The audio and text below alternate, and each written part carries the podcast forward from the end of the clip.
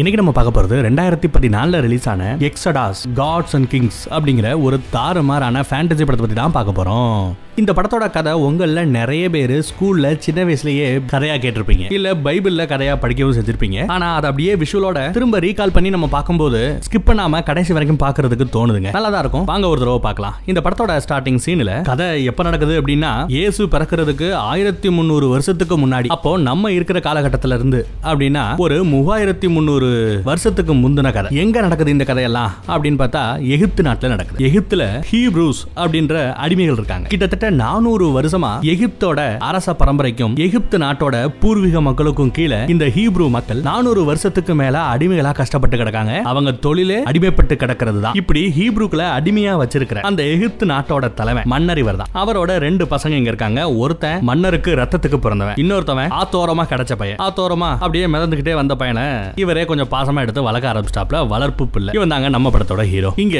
ஒரு வார்த்தை பரட்டி போட்டு உள்ள இருக்கிற குடலு கொந்தாணி எல்லாத்தையும் உருகி அதுல ஜோசியம் பார்த்துக்கிட்டு இருக்காங்க. பாக்குறது யாரு? ஒரு லேடி சாமியார். எதுக்காக இப்படி ஜோசியம் பார்க்கணும் அப்படின்னா போருக்கு போக போறாங்களா? போர்ல நம்ம ஜெயிக்க போறோமா இல்லையா? எகிப்து நாடு போர்ல ஜெயிக்குமா இல்லையா? அப்படின்னு செக் பண்றதுக்காக இதெல்லாம் பண்ணிக்கிட்டு இருக்காங்க. போர்ல வெற்றி நமக்கு தான் அப்படின்னு ஆரிடம் பார்த்து அந்த லேடி சாமியார் சொல்றா. அதோட இல்லாம இன்னொரு காட்சியும் தெரியுதான் என்ன தெரியுதுன்னா இந்த நாட்டோட வருங்கால தலைவன் காப்பாற்றப்படுவான். அப்படி காப்பாற்றுறவன் அதற்கும் அடுத்த காலகட்டத்துல தலைவனாக்கப்படுவான் அப்படின்னு ஏதோ ஒரு ஆரிடம் பார்த்து சொல்றாங்க. அதை கேட்டதுமே நம்ம ரத்தத்தின் ரத்தம் இருக்காரு இல்லையா? அவருக்கு பயங்கர கோவம் ஏன்னா அவன் தான் வருங்கால தலைவனாக வேண்டியவன் அவனுக்கு ஏதோ ஒரு பஞ்சாயத்து வரப்போது அவனை யாரோ காப்பாத்த போறாங்க. அப்படி யாரோ காப்பாத்தப்படுவாங்க பாத்தீங்களா? அப்படி காப்பாத்துறவங்க பிற்காலத்துல ஒரு மிகப்பெரிய தலைவனா வருவான் அப்படின்னு ஜோசியன் சொல்றதுனால தன்னோட அரியணைக்கு ஏதாவது பிரச்சனை வந்துருமோ அப்படின்னு யோசிக்கிறான். அந்த பிரச்சனை மோஸ்ட்லி யார்கிட்ட இருந்து இவன் எதிர்பார்க்கறான் அப்படின்னா அந்த வளர்ப்பு பையன் இருக்கான் இல்லையா? அவங்கிட்ட இருந்து தான் வரும்னு எதிர்பார்க்கறான். அதனாலதான் அந்த வளர்ப்பு பையன் கிட்ட போர்ல எனக்கு என்ன நடந்தாலும் சரி என் பக்கத்துல வரக்கூடாது. அந்த ஆறிடம் பொய்யாகணும். பாத்துக்கோ அப்படின்னு சொல்லிட்டு தாங்க போருக்கு கிளம்புறாங்க. ஆயிரக்கணக்கான வீரர்கள் இருக்காங்க. எதிரி பட ஒரு இடத்துல கூடாரம் போட்டு செட்டில் ஆயிருக்காங்க. அவங்க உசாராறதுக்குள்ள இறங்கி எல்லாத்தையும் அடிச்சு தும்சம் பண்ணிடணும் அப்படின்னு முடிவு பண்ணி நம்ம பசங்க உள்ள களத்துல இறங்குறாங்க. இவங்க பக்கத்துல வர்றது தெரிஞ்சதுமே கூடாரத்துல இருக்கிற எதிரி நாட்டு பட தயாராகுது. ஆனா அதுக்குள்ள நம்ம பசங்க குதிரையில ஆயிரக்கணக்கில் முது முது முது முதுன்னு வரானுங்க. தேர்ல வரானுங்க. இவங்களோட வேகத்தையும் அம்பு மலையையும் மித்தவங்களால அந்த எதிரி படையினால சமாளிக்க முடியல. கொத்து கொத்தா சாரானுங்க எதிரி நாட்டு கூடாரங்கள் எல்லாம் அப்படியே சூறையாடப்படுது. நல்லா போய்கிட்டு இருக்கும்போது நம்ம ரத்தத்தின் ரத்தத்தோட தேர் ஓட்டி கீழே விழுந்துருவோம். அப்புறம் இவர் தான் தேரை ஓட்டிக்கிட்டும் சண்டையும் போட்டுக்கிட்டு சூப்பரா போயிட்டு இருப்பாப்ல. அப்போ எதிரி நாட்டில் இன்னொருத்தவன் தேர்ல வரான் இன்னொருத்தவனும் தேர்ல வரான் அவங்க ரெண்டு தேருக்கு நடுவில் நம்ம ரத்தத்தின் ரத்தம் மாட்டிக்கிறாப்ல. அதே சமயம் எங்கடா நம்ம ஹீரோவை காணமே அப்படின்னு பார்த்தா அந்த வளர்ப்பு பையன் நம்ம படத்தோட ஹீரோ சூப்பரா எதிரிகளை துவம்சம் பண்ணிக்கிட்டு இருக்கான் அடிச்சு நாக் அவுட் பண்ணிக்கிட்டு இருக்கான். அவன் கையால அடிபட்டு நூத்துக்கணக்கான பேர் செத்து போயிட்டு இருக்கானுங்க. அதே சமயம் அந்த பக்கத்துல பாருங்க நம்ம ரத்தத்தின் ரத்தத்தோட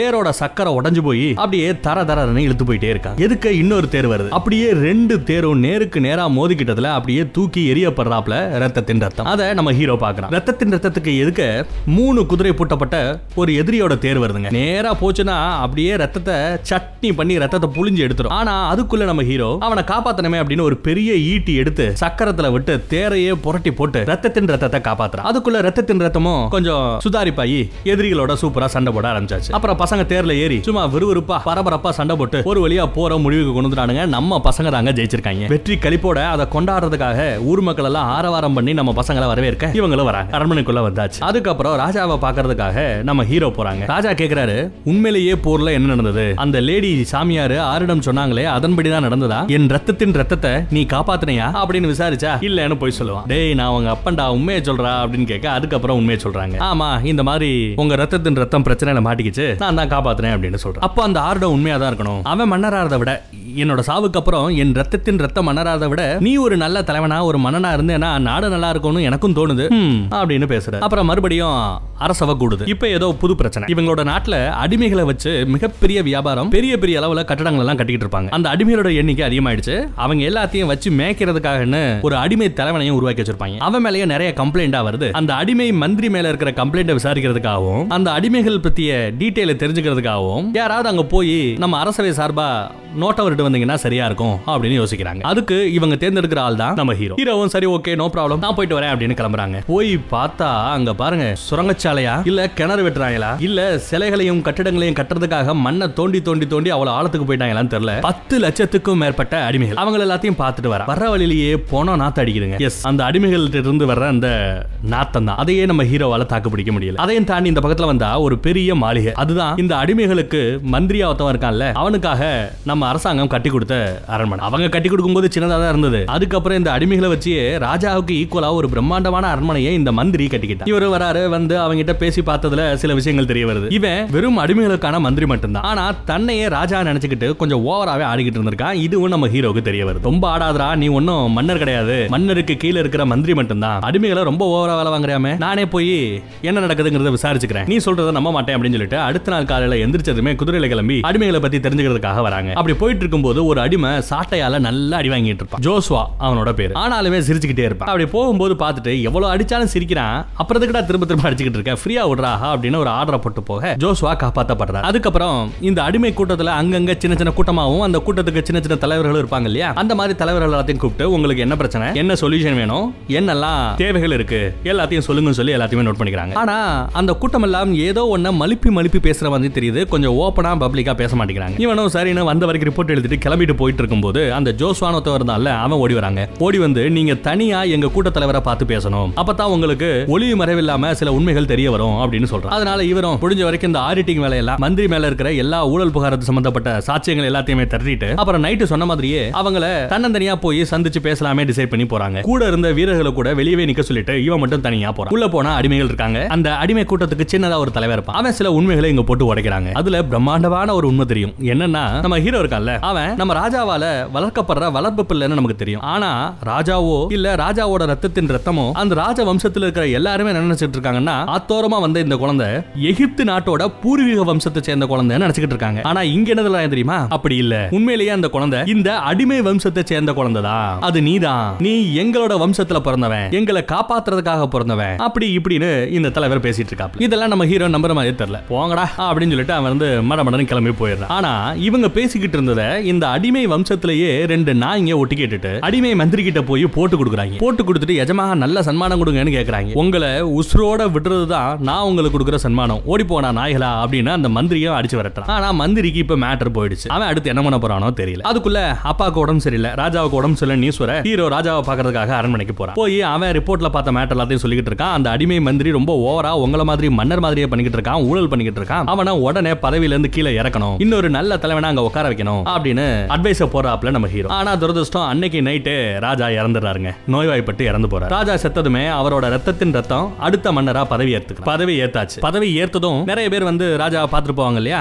புது ராஜாவை. அந்த மாதிரி தான் நம்ம புது ராஜாவை பாக்குறதுக்காக அந்த அடிமை மந்திரியும் வந்திருக்காங்க. ஹீரோ அவனை பார்த்துட்டு நீ எதுக்குடா இங்க வந்த? உன் பதவியை நாங்க பறிக்க போறோம்டா ஓடுறா அப்படின்னு விரட்ட அதுக்குள்ள அந்த அடிமை மந்திரி இல்ல நான் இந்த புது ராஜா கிட்ட ரத்தத்தின் ரத்தத்துக்கிட்ட தனியா பேசணும் அப்படின்னு சொல்ல அவரும் எல்லாரும் வெளியே போங்க அப்படின்னு நம்ம ஹீரோ உட்பட எல்லாருமே வெளியே அனுப்பிச்சிட்டு அந்த மந்திரி சொன்ன அந்த ஒரு ரகசியத்தை தெரிஞ்சுக்கிறான். ஒண்ணும் இல்ல. நம்ம ஹீரோ அடிமை வம்சத்தை சேர்ந்தவன். இந்த அரசாங்க ராஜபோகத்துக்கு அவனுக்கு உரிமை இல்லை அப்படிங்கிற விஷயம் தான். அன்னைக்கு நைட்டு அடிமை மந்திரியை அனுப்பிச்சதுக்கு அப்புறம் இந்த ரெண்டு சகோதரர்களும் பேசிக்கிறாங்க. கேக்குறான் உண்மையிலேயே நீ அடிமை வம்சத்தை சேர்ந்தவன் தானா? சொல்ல போறியா இல்லையா? அப்படின்னு விசாரிக்கிறான். ஏய் சும்மா அடப்பா. அந்த அடிமை மந்திரி அவனை பத்தி ஏகப்பட்ட கம்ப்ளைண்ட் நான் கொடுத்தேன். அதனால என்ன பத்தி தப்பு தப்பா அவன்கிட்ட பேசிட்டு இருக்கான். அதெல்லாம் பொய்யுங்கிறான் இல்ல நான் இத பத்தி விசாரிச்சு ஆகணும். அப்படின்னு இந்த ரத்தத்தின் ரத்தம் புதுராஜா சொல்றாப்ல. எப்படி விசாரிக்க போற? அப்படின்னு கேட்டா நம்ம ஹீரோ ஆத்தோரமா வந்தா இல்லையா? அப்படி வரும்போது இந்த ராஜ வம்சத்துல ஒரு லேடி அந்த குழந்தை எடுத்து வளர்ப்பாங்க. அதே சமயம் அங்க ஒரு பத்து வயசு பொண்ணு அங்கிட்டு தெரிஞ்சிட்டு இருப்பா. அந்த பொண்ணையும் வீட்டு வேலைக்காரியா கூட்ட வச்சுப்பாங்க. ஆனா இப்போ இங்க புறணி எப்படி பேசிட்டு இருக்காங்கன்னா அந்த பத்து வயசு பொண்ணு வேலைக்காரியா இந்த அரண்மனையில சேர்ந்தா. நம்ம ஹீரோ கை குழந்தையாவே இந்த அரண்மனைக்குள்ள வந்தா. அவங்க ரெண்டு பேரும் அக்கா தம்பிங்க அப்படின்னு ஊருக்குள்ள புறணி பேசிட்டு இருக்காங்களா? அது உண்மையா இல்லையான்னு தெரிஞ்சுக்கிறதுக்காக அந்த பத்து வயசு பொண்ணா இங்க வந்து இப்போ வேலைக்காரியா இருந்தாலுமே எல்லாராலும் கொஞ்சம் நல்லபடியா மதிக்கப்படுற ஒரு லேடி ஆனாலும் வேலைக்காரி தான். அவளை கூப்பிட்டு வச்சு இதெல்லாம் உண்மையா? அப்படின்னு விசாரிச்சா அவ இல்லைங்கிற. உன் கண்ணே போய் சொல்லுது. உண்மையை சொல்லு. இல்லைன்னா உன் கையை வெட்டிடுவேன் அப்படின்னு கத்தி எடுத்துட்டு வந்து கையை வெட்ட போறான். உண்மையை சொல்றியா இல்லையான்னு கேக்குறான். கை வெட்டப்பட போகுது அப்படின்னு தெரிஞ்சு கூட அந்த பொண்ணு இல்ல இது போய். அவன் என்னோட தம்பி இல்ல. நாங்க அடிமை வம்சமும் இல்ல. அப்படின்னு சத்தியம் பண்றான். ஆனாலும் ரத்தத்தின் ரத்தம் நம்புற மாதிரி தெரியல. அப்படியே பால் எடுத்து கையை வெட்டுறதுக்காக சொல்லிட்டோம் பாருங்க. டப்புன்னு இன்னொரு வால் போய் அதை தடுத்து நிப்பாட்டுது. யாரா அப்படின்னா நம்ம ஹீரோ தான். ஆமா நான் அடிமை வம்சத்தை சேர்ந்தவன் தான். போதுமா? அப்படின்னு கொஞ்சம் கோவமா சொல்லிடுறான். அவ்வளவுதாங்க. நம்ம ஹீரோ கொண்டு போய் ஜெயில போட்டுறாங்க. இப்போ அந்த புது ராஜாவோட அம்மா இருப்பாங்கல்ல அவங்களுக்கு என்னதான் தன்னோட பையன் ராஜா ராஜாவானாலுமே அவனோட அரியணைக்கு இந்த ஹீரோவால பிரச்சனை வருமோன்னு பயப்படுறான் அதனால இதுதான் நல்ல வாய்ப்பு. பேசாம அவனுக்கு மரண தண்டனை கொடுத்துரு. அவனை கொன்னுடு அப்படிங்கிறா. ஆனா இந்த ரத்தத்தின் ரத்தம் புதுராஜா வந்து அதை ஒத்துக்க மாட்டேங்கிறாரு. ஏன்னா நான் அவனோட கண்ணை பார்த்தேன். அந்த வேலைக்காரியோட கை காப்பாற்றப்படணும் அப்படிங்கிறதுக்காக தான் அவன் சும்மா அந்த பொய்ய ஒத்துக்கிட்டானே ஒளிய அவன் கண்ணுல உண்மை தெரியல. உண்மையிலேயே அவன் அந்த அடிமை வம்சத்தை சேர்ந்தவன் தான் அப்படிங்கறத அவனே நம்பல. இருந்தாலும் அந்த வேலைக்காரிக்காக உண்மையை ஒத்துக்கிட்டவன். அவனை போய் எப்படி என்னால கொல்ல முடியும்? பேசாம அவனை நான் நாடு கடத்த போறேன் அப்படின்னு சொல்லி சாக வேண்டியவனை நாடு கடத்தி வர்றாப்ல புதுராஜா அதே சமயம் அந்த வேலைக்கார பொண்ணு அவளையும் இன்னொரு நாட்டுக்கு நாடு கடத்துறாங்க. அப்புறம் இந்த ராஜ வம்சத்துல ஒரு லேடி தான் நம்ம ஹீரோவை தான் பையன் மாதிரியே எடுத்து வளர்த்துக்கிட்டு இருந்தாங்க. அந்த அம்மாவையும் சேர்த்தே நாடு கடத்திடுறாங்க பிரியா விட கொடுத்துட்டு நம்ம ஹீரோ அவங்க கிட்ட இருந்து ஒரு குதிரையை வாங்கிட்டு அப்படியே பாலைவனம் பாலைவனமா கடந்து போயிட்டே இருக்காங்க. அப்படி போயிட்டு இருக்கும்போது தான் அவனை நோட் பண்றான். அவனோட குதிரையில சாக்கு மூட்டைக்கு நடுவுல நம்ம ஹீரோவோட ரொம்பவே பிடிச்ச வாளும் இருக்கும். யாரா இந்த வாளெல்லாம் வச்சு அனுப்பிச்சிருப்பா? அப்படின்னு யோசிச்சுட்டு இருக்கு அங்கே இங்கே அலைஞ்சுக்கிட்டு புயல்ல கூட நடுங்கிட்டே படுத்து கிடக்கும்போது ஒரு ரெண்டு பேரு நம்ம ஹீரோ போட்டு தள்ளுறதுக்காக வரானுங்க. அவங்க ரெண்டு பேரையும் நம்மள்ட்ட தான் கத்தி இருக்குல்ல வச்சு ரெண்டு பேரையும் சும்மா அடிச்சு சுரட்டி சாகடிக்கிறான். நல்ல வேலைங்க இந்த கத்தி மட்டும் இல்லைன்னா நம்ம ஹீரோவால இப்போ உசுரோட வந்திருக்கிறது சிரமம் தான். என்ன குத்துனா நம்ம ஹீரோவோட குதிரை ரொம்ப காலமா அப்படியே நடந்து வந்து திணறி போய் செத்தே போயிடும். ஆனா இப்போ ரெண்டு பேரும் கொல்ல வந்தாங்க இல்ல அவங்களோட ரெண்டு குதிரை சாப்பாடு மித்த வசதிகளோட ரெடியா இருக்கும். சோ அந்த ரெண்டு குதிரையும் அட்டைய போட்டு நம்ம ஹீரோ அங்க இருந்து இன்னும் பிரயாணப்பட்டு போறோம் ஒரு வழியா போய் சேர்ந்தா ஒரு கிராமத்தை போய் சேர்றாங்க. அந்த கிராமத்துல ஒரு அழகான பொண்ணு. மாடு மேய்க்கிற குடும்பத்தை சேர்ந்தவ ஆடு மாடெல்லாம் மேய்ச்சிட்டு இருப்பாங்க. அந்த பொண்ணை பார்த்ததுமே காதலாய் போயிடுது. அவங்க அப்பாட்ட பேசி அவரோட ஒப்புதலோட கல்யாணமும் முடிஞ்சிருது ஃபர்ஸ்ட் நைட்டும் முடிஞ்சிருது. இப்படி நம்ம ஹீரோ எப்பேற்பட்ட மனுஷன் எங்கேயோ போய் ஆடு மாடு மேய்ச்சிக்கிட்டு சந்தோஷமா வாழ்க்கைய வாழ்ந்துகிட்டு இருக்கான். அதே சமயம் இந்த பக்கத்துல நம்ம ரத்தத்தின் ரத்தம் என்ன பண்றான்னு பாருங்க. மன்னர் ஆனதுமே அவன் மாதிரியே ஒரு சூப்பரான ஒரு பிரம்மாண்டமான சிலை செய்யணும்? அந்த சிலை செய்யற வேலை ஏன் இவ்வளவு லேட் ஆயிட்டே இருக்கு? எவ்வளவுக்கு எவ்வளவு லேட் ஆகுதோ அவ்வளவுக்கு அளவு இந்த அடிமைகள் சாகணும் அப்படின்னு ஆர்டர் கொடுத்து நக்கல் பண்ணிக்கிட்டு இருக்கு இந்த பக்கம் நம்ம ஹீரோ ஹீரோவுக்கு ஒரு பத்து வயசுல ஒரு பையன். நல்ல வாழ்க்கை நல்லா போய்கிட்டு இருக்கு. திடீர்னு நம்ம ஹீரோவுக்கு ஏதோ ஒரு தோணல். பக்கத்துல ஒரு பெரிய மலை இருக்கும். அந்த மலைக்கு மேல போகணும் அப்படின்னு தோணிக்கிட்டே இருக்கு. தான் பொண்டாட்டிக்கிட்ட எனக்கு ஏன் தெரியல இப்படி தோணிக்கிட்டே இருக்கு? அந்த மலை மேல நான் போய் பார்த்துட்டு வரேன் அப்படின்னு சொல்லிட்டு போறாங்க. பத்தாவதுக்கு இவங்க கூட்டத்துல இருந்து ரெண்டு ஆடு வேற மலை மேல ஏறி போய்கிட்டு இருக்கும். அதை ஃபாலோ பண்றது வசதியா போச்சுன்னு ஃபாலோ பண்ணிட்டே மலை மேல ஏறி போறோம் நல்லா மலை வேற நிலச்சரிவு வேற. அந்த சரிவுல நம்ம ஹீரோ மாட்டிக்கிறான் அசைய முடியாம அப்படியே மூஞ்சி மட்டும் வெளியே தெரிய புதஞ்சு போய் கிடக்கும் அப்போ சம்மந்தமே இல்லாம பக்கத்துல ஒரு பச்சை மரம் பத்திக்கிட்டு எரியுது. என்னடா பச்சை மரம் பத்தி எரியுதே அப்படின்னு பார்த்தா பக்கத்துல இன்னொரு பையனும் நிக்கிறான். ஆனா இவன் பேச்செல்லாம் ரொம்பவே முதிர்ச்சியான பேச்சா இருக்குங்க. யாரா அவரு? அப்படின்னு பார்த்தா அந்த ஹீப்ரு மக்கள் இருக்காங்க இல்லையா? அவங்க கடவுளா கும்பிட்ட ஒரு தெய்வம் அவங்களோட தெய்வம் அடிமைகளோட தெய்வம். அவரே வந்து நம்ம ஹீரோ முன்னாடி பேசுறாப்ல. என் மக்கள் ரொம்பவே கஷ்டப்பட்டுக்கிட்டு இருக்காங்க. அவங்கள காப்பாத்தணும்னு நான் முடிவு பண்ணியிருக்கேன். எனக்கு உன்ன மாதிரி ஆடு மேய்க்கிறவன் தேவையில்லை. இதுக்கு முன்னாடி நீ இருந்த பாத்தியா? போர் வீரனா? படை தளபதியா அந்த மாதிரி ஒரு படை தளபதி எனக்கு வேணும். நீ எனக்கு இருப்பையா? என் மக்களை காப்பாத்துவியா? அப்படின்னு அந்த கடவுளே வந்து கேட்கிறாப்ல. இவனுக்கு பயங்கர குழப்பம். அப்படியே அவன் வாங்கி போய் திரும்ப முழிச்சு பார்த்தா ஊர்க்காரங்க வந்து இவனை எப்படியோ காப்பாத்தி கொண்டு வந்து வீட்டுல சேர்த்திருக்காங்க. கால்ல எல்லாம் பாருங்க எவ்வளவு காயம். எல்லாத்துக்கும் மருந்து போட்டு பொண்டாட்டி தான் காப்பாத்துறாங்க. பொண்டாட்டிகிட்டையும் சொல்றாப்ல இந்த மாதிரி நான் கடவுளை பார்த்தேன். கடவுள் எனக்கு ஏதோ ஒரு வேலை கொடுக்க போறாரு அப்படின்னு சொல்லிக்கிட்டு இருக்கான். பட் இதெல்லாம் ஒரு பினாத்தல் அப்படின்னு நினைச்சிட்டு இருக்காங்க அந்த பொண்டாட்டி. ஆனா ஒரு நாள் இந்த பொண்டாட்டி பிள்ளைங்க எல்லாத்தையுமே விட்டுட்டு கடவுள் என்ன கூப்பிடுறாரு ஒரு வேலை கொடுத்துருக்காரு அதை நான் செய்ய போறேன் அப்படின்னு கிளம்புறத இப்படி கிளம்புவான் அப்படின்னு சத்தியமா அங்க இருக்கிற யாருமே எதிர்பார்க்கல. பிரியா விட கொடுத்து அந்த பொண்டாட்டியை அனுப்பிச்சு நம்ம ஹீரோவும் அங்க இருந்து கிளம்புறான். அந்த அடிமைகள் பத்து லட்சம் அடிமைகள் வேலை பார்த்துட்டு இருப்பாங்கல்ல அந்த இடத்துக்கு வந்து பாக்குறாங்க வந்து பார்த்தா இங்க ஏகப்பட்ட பேரு கொத்து கொத்தா செத்து போறாங்க. அப்படி செத்து போறவங்க எல்லா பேத்தையுமே நெருப்புல போட்டு பொசுக்கிட்டு இருக்காங்க அதுக்கப்புறம் அங்க இருந்து ரகசியமா ஒரு இடத்துல போய் அடிமை வம்சத்தோட தலைவனை பார்த்து பேசியிருப்பாரு பாத்தீங்களா? அந்த குடிசை இன்னும் இவனுக்கு ஞாபகம் இருக்கும். அந்த வீட்டுக்கு போறான். உள்ள போனதுமே எல்லா பேருமே இவனுக்காக தான் காத்திருந்த மாதிரி தயாரா இருக்காங்க பரவாயில்ல இப்பயாவது உன்னை பத்தியும் உன்னோட கதையை பத்தியும் நம்பி வந்தியே அப்படின்னு சொல்லிட்டு அந்த கூட்டத்துல இன்னொருத்தனை கொண்டு வந்து நிப்பாட்டுறாங்க. இவன் வேற யாரும் இல்ல இவன் தான் உன் கூட பிறந்த தம்பி. உன்னோட அப்பா அம்மாவுக்கு ரெண்டாவதா பிறந்த வாரிசு அப்படின்னு இன்னொரு பையனை காமிக்கிறாங்க. கதைக்கு அவன் பெருசா முக்கியம் இல்ல சோ அப்படியே ஃப்ரீயா விடுவான். அதே சமயம் இங்க அரண்மனைக்குள்ள நம்ம புது ராஜாவுக்கு ஒரு புதுசா குழந்தை பிறந்திருக்கும். இவனோட முதல் குழந்தை ஒட்டுமொத்த பாசத்தையும் கொட்டி கொட்டி அந்த குழந்தைய வளர்த்துக்கிட்டு இருக்கான். நைட்டு தூக்கம் இல்லையேன்னு சொல்லிட்டு அப்படியே குதிரைகள் இருக்கிற அந்த ஏரியா பக்கம் வந்து குதிரைகளை பாத்துக்கிட்டு இருக்கும்போது திடீர்னு ஒரு ஆள் வந்து இந்த புது ராஜாவோட கழுத்திலேயே கத்திய வைக்கிறாங்க. வச்சது யாரு? நம்ம ஹீரோ தான். ஏன் அடிமைகளை இப்படி நாஸ்தி பண்ணிட்டு இருக்க அடிமைகளுக்கு சுதந்திரம் கொடு. அடிமைகளை விடுவி. அப்படின்னு சொன்னா அது அவ்வளவு சாதாரண விஷயம் இல்ல. பத்து லட்சம் அடிமைகளை திடீர்னு நாங்க சுதந்திரம் கொடுத்து விட்டுட்டோம்னா எங்க நாட்டோட பொருளாதாரமே சரிஞ்சிடும். அது மட்டும் இல்லாம நம்ம ஹீரோ நினைச்சிட்டு இருப்பானா ஒரு ரெண்டு பேர் பின்னாடியே வந்து நம்ம ஹீரோவை கொல்ல பார்த்தாங்கல்ல? அந்த கொல்றதுக்கு ஆள் அனுப்பிச்சது நீ தானே அப்படின்னு விசாரிச்சா நான் இல்ல. ஆனா உன் குதிரை மேல இந்த கத்திய உனக்கு பாதுகாப்பா இருக்கட்டுமே வச்சது நான் தான். என் மேலேயே கத்திய வைக்கிற பாத்தியா? அப்படின்னு கேட்டதும் கத்தியை இறக்குறாரு நம்ம ஹீரோ ஆமாங்க. நம்ம ஹீரோவை கொல்றதுக்காக ஆள் அனுப்பிச்சது நம்ம ரத்தத்தின் ரத்தத்திற்காங்க பாத்தீங்களா? அந்த புதுராஜா புதுராஜாவோட அம்மாகாரி. அவ தான் சேஃப்டிக்கு போட்டு தரலாமன்னு சொல்லி ரெண்டு பேரும் அனுப்பிச்சிருப்பா. அந்த மேட்டர் தெரிஞ்சு என்னதான் இருந்தாலும் தன்னோட தம்பி இல்லையா வளர்ப்பு தம்பி இல்லையா அவன் மேல கொஞ்சோண்டு இருந்த பாசத்துக்காக அவனை காப்பாத்துறதுக்காக அந்த கத்தியை ஒளிச்சு அமிச்சது இந்த ரத்தத்தின் ரத்தம் தான். அதை பத்திய டிஸ்கஷன் தான் இங்க போய்கிட்டு இருக்கு எது எப்படியோ எனக்கு தெரியாது. சீக்கிரம் நல்ல முடிவா சொல்லு. இந்த அடிமைகள் எல்லாத்தையுமே விடுவி. அடிமை மக்கள் கஷ்டப்பட்டது போதும். இதுக்கப்புறமா அவங்க அடிமைகளா இருக்க மாட்டாங்க அப்படின்னு ஒரு வாணிங்க கொடுத்துட்டு போறாங்க. அடுத்த நாள் அரண்மனை கூண்டதுமே அந்த அடிமைகள் மந்திரி ஒருத்தவன் இருப்பான்ல அவனை நாட்டுக்கே மந்திரி ஆக்கி வச்சிருக்கான். அவனை உட்பட எல்லாருமே போட்டு கிளி கிளின்னு கிளிக்கிறாப்ல புதுராஜா. ஹீரோவை கண்டிப்பா பிடிக்கணும். கண்டதும் அவனை கொண்டுடுங்க அது மட்டும் இல்லாம அவனோட குடும்பம் குட்டின்னு யாராவது இருந்தாங்கன்னா அவங்களையும் கொண்டுடுங்க அப்படின்னு ஒரு உத்தரவை போடுறாங்க. அந்த உத்தரவை நிறைவேற்றுறதுக்காக எவ்வளவு பேர் வராங்க பாருங்க. அடிமை வம்சத்துக்குள்ள புகுந்து இருக்கிற நிறைய பேரை கொண்டு வைக்கிறாங்க. ஆனாலும் நம்ம ஹீரோ மித்த ஆட்கள் எல்லாமே சேஃபா ஒரு சுரங்க பாதையில பதுங்கிடுறாங்க. அப்பவும் ராஜா அடங்குற மாதிரி தெரியல. என்ன பண்றாருன்னு பாருங்க. ஹீரோ கிடைக்கிற வரைக்கும் தினமும் சம்பந்தமே இல்லாத இந்த அடிமைகள்ல இருந்து ஒரு ஒரு குடும்பத்தையும் கூப்பிட்டு அவங்கள தூக்கில போடுவோம். இதெல்லாம் வேண்டாம் நினைச்சா ஹீரோவே முன் வந்து சரணடையணும் அப்படின்னு சொல்லி ஆர்டர் போடுறாங்க. தினம் தினம் சம்பந்தமே இல்லாம ஒவ்வொரு குடும்பத்தை கொண்டு வந்து அப்படியே தூக்குல போடுவாங்க. அதே சமயம் நம்ம ஹீரோ அடிமைகள் எல்லா வேறையுமே சுதந்திர வீரர்களா உருவாக்கிட்டு இருக்கான். எப்படி வில்லு விடணும் எப்படி சண்டை போடணும் எல்லாத்தையுமே சொல்லி கொடுக்குறான். புரட்சி வெடிக்கிறீங்க நம்ம ஹீரோ என்ன பண்றான்னா இந்த எகிப்து நாட்டுக்கு எங்க இருந்தெல்லாம் உணவு வருமோ அந்த உணவு பாதைகள் எல்லாத்தையுமே நம்ம தடுத்து நிப்பாட்டணும். வர்ற உணவுகளை வர்ற சொத்துக்களை நாசம் பண்ணணும். அப்பதான் இந்த எகிப்து நாட்டு மக்கள் இந்த அடிமைகளோட தொல்லை தாங்கல. பேசாம அடிமைகளை இங்க இருந்து போ சொல்லுங்க அப்படின்னு அவங்களே பேச ஆரம்பிப்பாங்க.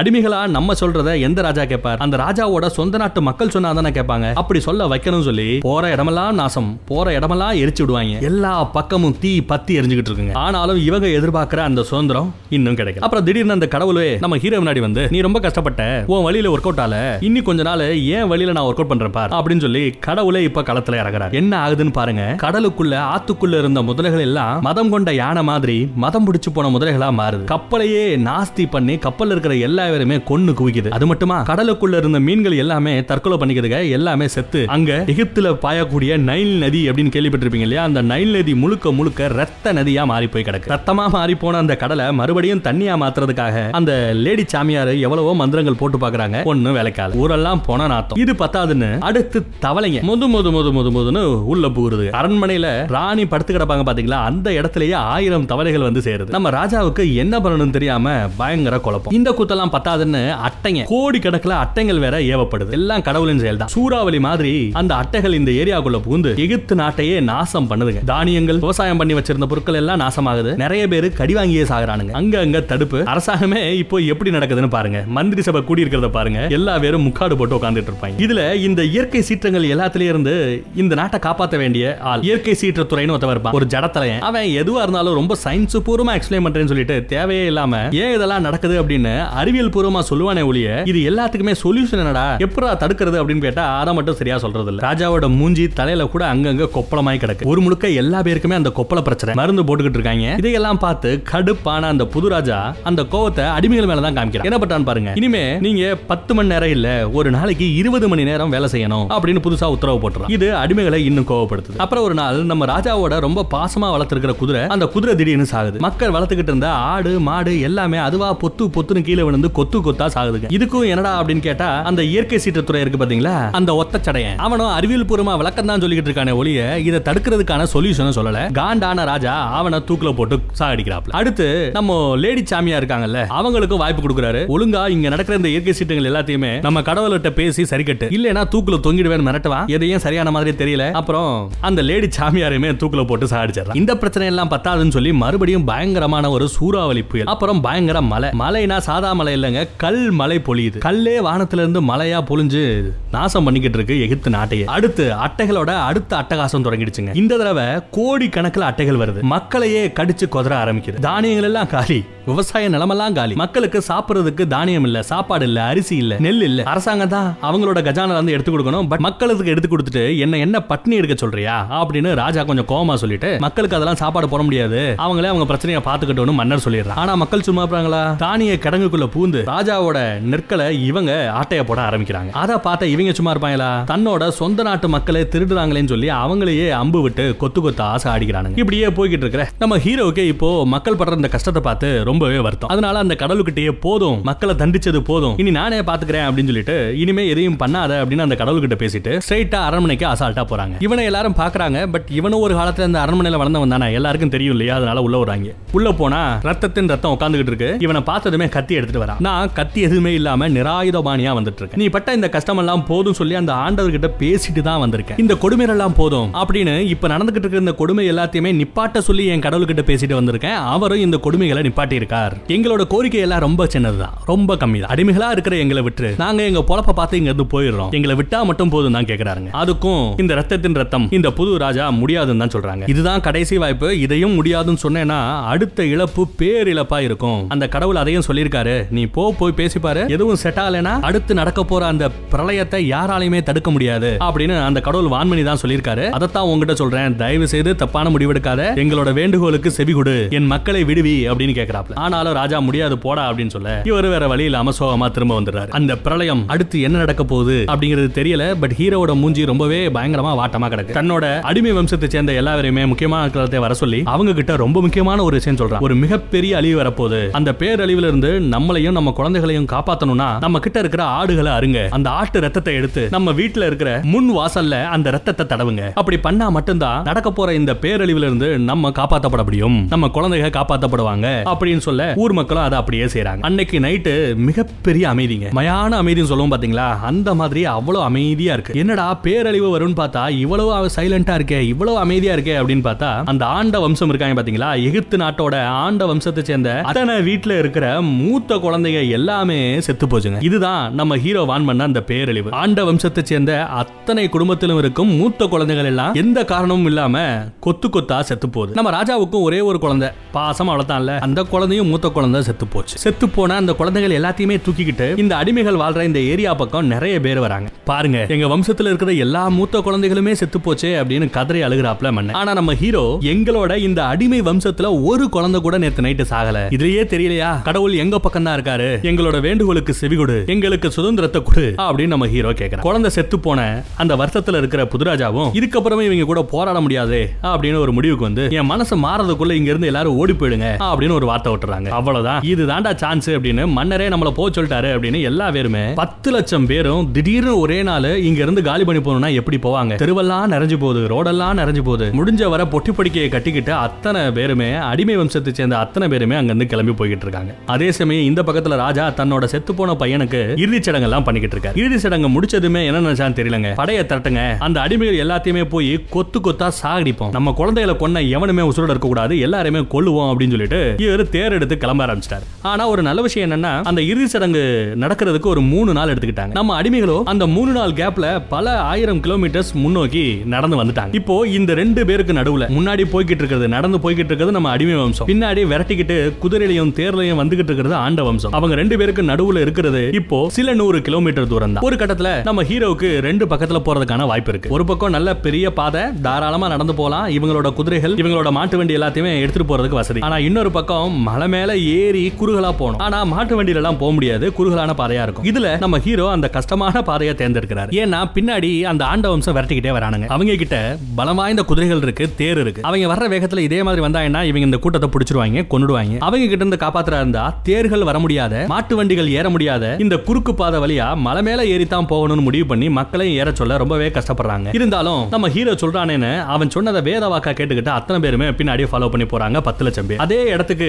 பின்னாடி ஃபாலோ பண்ணி இப்போ நம்ம வெளில ரத்தத்தின் ரத்தமும் வந்து சேர்ந்துடுறான். வந்து பார்த்தா இங்க ஏகப்பட்ட மாட்டு வண்டிகள் இந்த மாதிரி நிக்கிறத பார்த்துட்டு எல்லா பேருமே மலை மேலதான் ஏறி போயிருக்காங்கன்றத கண்டுபிடிச்சிடறாங்க. மன்னர் என்ன பண்றாரு? பரவாயில்ல அவங்க போன வழியிலேயே நம்மளும் போவோம். ஆனா அவங்கள மாதிரி மாட்டு வண்டியை விட்டுட்டு போக வேண்டாம். நம்ம தேரை மேல தூக்கிட்டு போலாம். அப்பதான் அவங்கள பிடிக்க முடியும். வாங்க அப்படின்னு சொல்ல இவங்களும் போராடி அந்த தேர்கள் எல்லாத்தையுமே கஷ்டப்பட்டு அந்த மலை மேல ஏத்திக்கிட்டு இருக்காங்க அதே சமயம் அங்கிட்டு நம்ம ஹீரோவும் அந்த பத்து லட்சம் அடிமைகள் அடிமைகளும் ஒரு வழியா மலையை கடந்து இந்த பக்கத்துல வந்து சேர்றாங்க. பார்த்தா அங்க ஒரு மிகப்பெரிய கடல். கடல்ல ஆழம் வேற அதிகமா தெரியுது. என்ன பண்ணணும் தெரியாம முழிக்கிறான். ஏன்னா பின்னாடி படம் விரட்டிக்கிட்டு இருக்கு. இந்த பக்கத்துல கடல். எல்லா பேருமே சாகெடுத்துருவோமோ பலி கொடுத்துருவோமோன்னு வருத்தப்படுறான். நைட்டு தூங்கிடுறான். காலையில கொஞ்சம் விடிஞ்சதுமே எந்திரிச்சு பாக்குறான் ஆழம் குறைஞ்ச மாதிரி தெரியல. கையில இந்த கத்தி எடுத்து வீசுறான். அது பல அடி தூரத்துக்கு கீழே போய் கரையை தொடுது. ஐ மீன் ஆழத்தை தொடுது. போச்சே எல்லா பேருமே பலி கொடுக்க போறமேன்னு வருத்தப்பட்டுக்கிட்டே படுத்து கிடக்காங்க. திடீர்னு ஏதோ ஒரு அசரீதி. ஏதோ ஒண்ணு இவன் கண்ணில் படுது. என்னடா அப்படின்னு பார்த்தா நம்ம ஆளு ஒரு கத்தியை தூக்கி வீசியிருந்தான்ல. அது பல அடி ஆழத்துக்கு கீழே போய் நின்னதுல இப்போ அந்த கத்தியோட தலை தெரியுது. அந்த கத்தியே தெரியுது. என்ன அர்த்தம்? கடலோட ஆழம் குறைஞ்சிருச்சு. தண்ணி கீழே இறங்கிடுச்சு. மக்களுக்காக அந்த கடவுள் கடலின் ஆழத்தையே தண்ணியோட வேகத்தையே குறைச்சிருக்காப்ல இத புரிஞ்சுக்கிட்டு மக்களை பார்த்து எல்லா பேரும் வாங்க இதுதான் நம்மளோட வழி. என்ன நம்பி கடலுக்குள்ள இறங்குங்க. நமக்கு ஒன்னாகாது கடலை கடந்துடலாம் அப்படின்னு எல்லாரையும் கூப்பிட எல்லா பேரும் கடலை கடக்கிறதுக்கு தயாராயிட்டு இருக்காங்க அதே சமயம் அந்த பக்கத்துல அந்த குறுகலான மலையடி பாதை வழியா நடந்து வரதுக்கு பதிலா வேகமா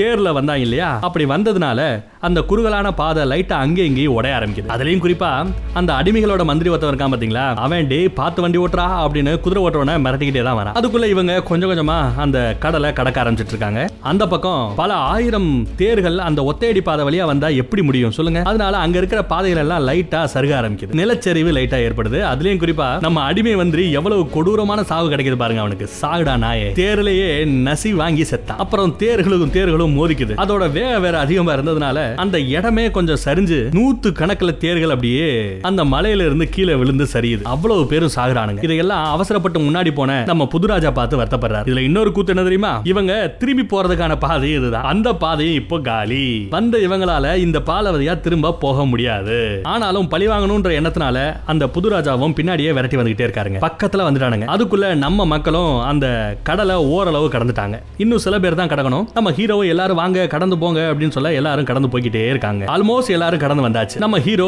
கடலுக்கு இந்த பக்கத்துல இருக்கான். வில்ல அந்த பக்கத்துல இருக்கான். ஹீரோவை பார்த்ததுமே அவனை கொல்லணும் சொல்லி படு வேகமா தேர ஓட்டிக்கிட்டு இருக்கான். அப்போ படை தளபதி ஒருத்தவர் நல்லா பாரியா? அந்த பக்கத்துல பெரிய புயல் வருது. கடல் அலை இன்னும் கொஞ்சம் பெருசா வரப்போகுது. நம்ம விரட்டி போனோம்னா மாட்டிப்போம் அப்படிங்கிற மாதிரி சொல்றாரு. பட் மன்னன் கேட்காம பழி வாங்கணும் சொல்லி வேகமா முன்னோக்கி போய்கிட்டே இருக்கான். கடல்ல பாதி தூரத்தை கடந்து போய்கிட்டு இருக்கான். அதுக்குள்ள படை தளபதி என்ன பண்றாரு தெரியுமா? நம்மளால கடக்க முடியாது. திரும்பி வாங்க அப்படின்னு சொல்லி சிக்னல் கொடுக்க படை தளபதியோட பேச்ச கேக்குறாங்க. மன்னரோட பேச்ச கேட்கல படை தளபதியோட பேச்ச கேட்டு அப்படியே ஒரு யூட்டனை போட்டு திரும்பி போய்கிட்டு இருக்காங்க படை. ஆனா மன்னர் மட்டும் ஒரு கை பார்க்கத்தான் போறேன் அப்படின்னு கிளம்பி வந்துகிட்டு இருக்காரு. நேருக்கு நேரா வந்துகிட்டு இருக்காரு. நம்ம ஹீரோவை போட்டு தள்ளுறதுக்காக படு வேகமா ரதத்துல வர. அதே சமயம் திரும்பி போனாங்கல்ல யூட்டர்ன் அடிச்சு போனாங்கல்ல அந்த படை கரையை இன்னும் தொடல. கடலோட பாதி தூரத்துக்கு போய் யூட்டர்ன் பண்ணி திரும்பி வர்றதுக்குள்ள இந்த அலைகள் அவர் பக்கத்துல நெருங்கிட அந்த பிரம்மாண்டமான ராட்சச அலையில அந்த சுனாமி அலையில மாட்டிக்கிட்டு அந்த ஒட்டுமொத்த படையும் நாசம் ஆகுதுங்க நம்ம ஹீரோவும் கடலுக்குள்ள தான் இருக்காரு. வில்லனும் கடலுக்குள்ள தான் இருக்கான் அவங்க மேலயும் அந்த அலைப்படுது பிரம்மாண்டமான அந்த அலையை பார்த்து மக்கள் பயந்து இந்த பக்கம் ஓடுறாங்க. நல்ல வேலை ஒரு அடிமை கூட அந்த அலையில மாட்டி சாகல. ஆனா ஆண்ட வம்சத்தை சேர்ந்த அத்தனை பேருமே அந்த படையில இருந்த எல்லா பேருமே செத்து போயிருக்காங்க. நம்ம ஹீரோவும் சாகல. உசுரோட கடல்ல இருந்து வெளியே எந்திரிச்சு வராரு. அதே சமயம் எங்கடா நம்ம வில்லனை காணமே அப்படின்னு பார்த்தா கரைக்கு அந்த பக்கத்துல இன்னும் சாகாம உசுரோட தாங்க இருக்கான் அந்த கடல் அலையில கூட அவன் சாகல. லைட்டா எஸ்கேப் ஆயிட்டான். ஆனா எஸ்கேப் ஆகி என்ன பிரயோஜனம்? பொழைச்சு என்ன பிரயோஜனம்? திரும்பி பார்த்தா திரும்பி போறதுக்கு பாதை இல்ல. கூட வந்த அத்தனை படவீரர்களுமே செத்து போய் கிடக்காங்க. இந்த ஆண்ட வம்சத்துல கடைசியா மிஞ்சின ஒரே ஒரு ஆம்பளை வந்தான் நம்ம வாழ்க்கை எப்படி ஆயிப்போச்சே அப்படின்னு ரொம்பவே வருத்தப்பட்டு நின்றுட்டு இருக்காங்க. அதே சமயம் நம்ம ஹீரோ தான் மக்களை கூட்டிட்டு அப்படியே கடந்து போனவன் எங்க போயிருக்கான்னு பாருங்க. தான் பொண்டாட்டி பிள்ளைய விட்டு போனால அந்த இடத்துக்கே வந்து சேர்றான். அவனை பார்த்ததுமே பொண்டாட்டிக்கு ரொம்ப சந்தோஷம். அங்க வச்சு அவர் சொல்றாரு என் குடும்பத்தை நான் கூட்டு வந்திருக்கேன் அப்படிங்கிறாரு. குடும்பமா? அப்படின்னு இவன் திரும்பி அப்படி எட்டி பார்த்தா பத்து லட்சம் பேரை கூட்டு வந்திருக்காரு குடும்பமா? என் மக்களுக்கு ஒரு நல்ல இடத்தை தேடி நல்ல நிலத்தை தேடி போய்கிட்டு இருக்கேன். நீ என் கூட வரையான்னு கேட்க அந்த பொண்டாட்டியும் சரின்னு சொல்றேன் நிறைய பேர் சேர்ந்துட்டாங்க எதிரிகளே இல்ல. அதனால பயங்கர ஆட்டம் பாட்டம் கொண்டாட்டம்னா அந்த மக்கள் இப்போ கொஞ்சம் சரக்கு பொண்ணுங்க அது இதுன்னு கொஞ்சம் ஓவரா தெரிய ஆரம்பிக்கிறாங்க. இதையெல்லாம் பார்த்த நம்ம கடவுள் சின்ன பையன் இருக்காரு பாத்தீங்களா? அவருக்கு கொஞ்சம் டிசப்பாயிண்ட் ஆயிடுதுங்க. தலை எப்படி ஆற்றாரு பாருங்க. அதுக்கப்புறம் இதுக்கு ஒரு நல்ல சொல்யூஷன் என்ன பண்ணலாம் அப்படின்னு யோசிக்கிறாங்க. நம்ம ஹீரோவுக்கு வயசு கூடிக்கிட்டே போகுது. தான் செத்தா கூட அதுக்கப்புறம் தான் மக்கள் நல் வழிப்படுத்தணும் நல்ல வழியில போகணுன்றதுக்காக அவங்களுக்காக ஒரு பத்து கட்டளைகளை எப்படி ஒழுக்கமா பிரச்சனை இல்லாம வாழணும் அப்படின்றத நெறிப்படுத்துறதுக்காக ஒரு பத்து கட்டளைகளை ஒரு கல்வெட்டுல செதுக்கிறார். கடவுள் சொல்ல சொல்ல இதை செய்றாரு. இந்த கட்டளைகளை தான் நான் இல்லைனா கூட இந்த மக்கள் ஃபாலோ பண்ணணும் அப்படின்னு சொல்லி ரெடி பண்ணி அதையே எடுத்துக்கிட்டு இன்னும் நம்ம மக்கள் பிரயாணப்பட்டுக்கிட்டு போய்கிட்டே தாங்க இருக்காங்க. ஒரு சின்ன குதிரை வண்டியை காமிக்கிறாங்க. அந்த குதிரை வண்டியில பின்னாடி ஒரு பொட்டி அந்த பெட்டிக்குள்ள தான் அந்த பத்து கட்டளைகள் எழுதின அந்த கல்வெட்டி இருக்கும். முன்னாடி ஒரு வயசான உட்கார்ந்துட்டு இருக்காரு. யாரா அப்படின்னு பார்த்தா அட நம்ம ஹீரோ தாங்க. இன்னும் இந்த பத்து லட்சம் அடிமைகளுக்கும் தேவையான இவங்க வாழ வேண்டிய அந்த நிலத்தை அவங்க போய் சேரல. அந்த நிலத்தை போய் அடையணுன்றதுக்காக அந்த நிலத்தை கண்டுபிடிச்சு அங்க போய் இவங்க குடியமரணும்ன்றதுக்காக பிரயாணப்பட்டவங்க. நாற்பது வருஷத்துக்கு முன்னாடி பிரயாணப்பட்டவங்க இன்னும் பிரயாணம் பண்ணிக்கிட்டே இருக்காங்க. அந்த பிரயாணத்தை காமிச்சு அதே இடத்துலயே இந்த படத்தை இந்த இடத்துல நம்ம டைரக்டா முடிக்கிறார். இதோட இந்த படத்தோட கதை முடியுது. பட் ஒரு நல்ல கன்க்ளூஷன் இருக்காது அப்படிங்கிறதுக்காக அந்த மேட்டரையும் சொல்லிடுறேன். இப்படி தேடி போனாங்க பாத்தீங்களா? இவங்க இதே மாதிரியே இன்னும் அங்கங்க ரெண்டு மூணு விரோதமான அடிமைகள் வம்சங்கள் இருக்கும். அந்த வம்சங்களும் இவங்களோட சேர்ந்து இந்த ஒட்டுமொத்த கூட்டமும் ஒரு பதினஞ்சு லட்சம் பேர் சேர்ந்து ஒரு அழகான இடத்தை கண்டுபிடிச்சிருவாங்க ஃபைனலா அந்த இடத்துல குடிய வந்துருவாங்க அந்த நிலத்துக்கு இவங்க தான் சொந்தக்காரங்களா ஆயிடுவாங்க. மறுபடியும் ஒரு நல்ல படத்தோட சந்திப்போம். தேங்க்யூ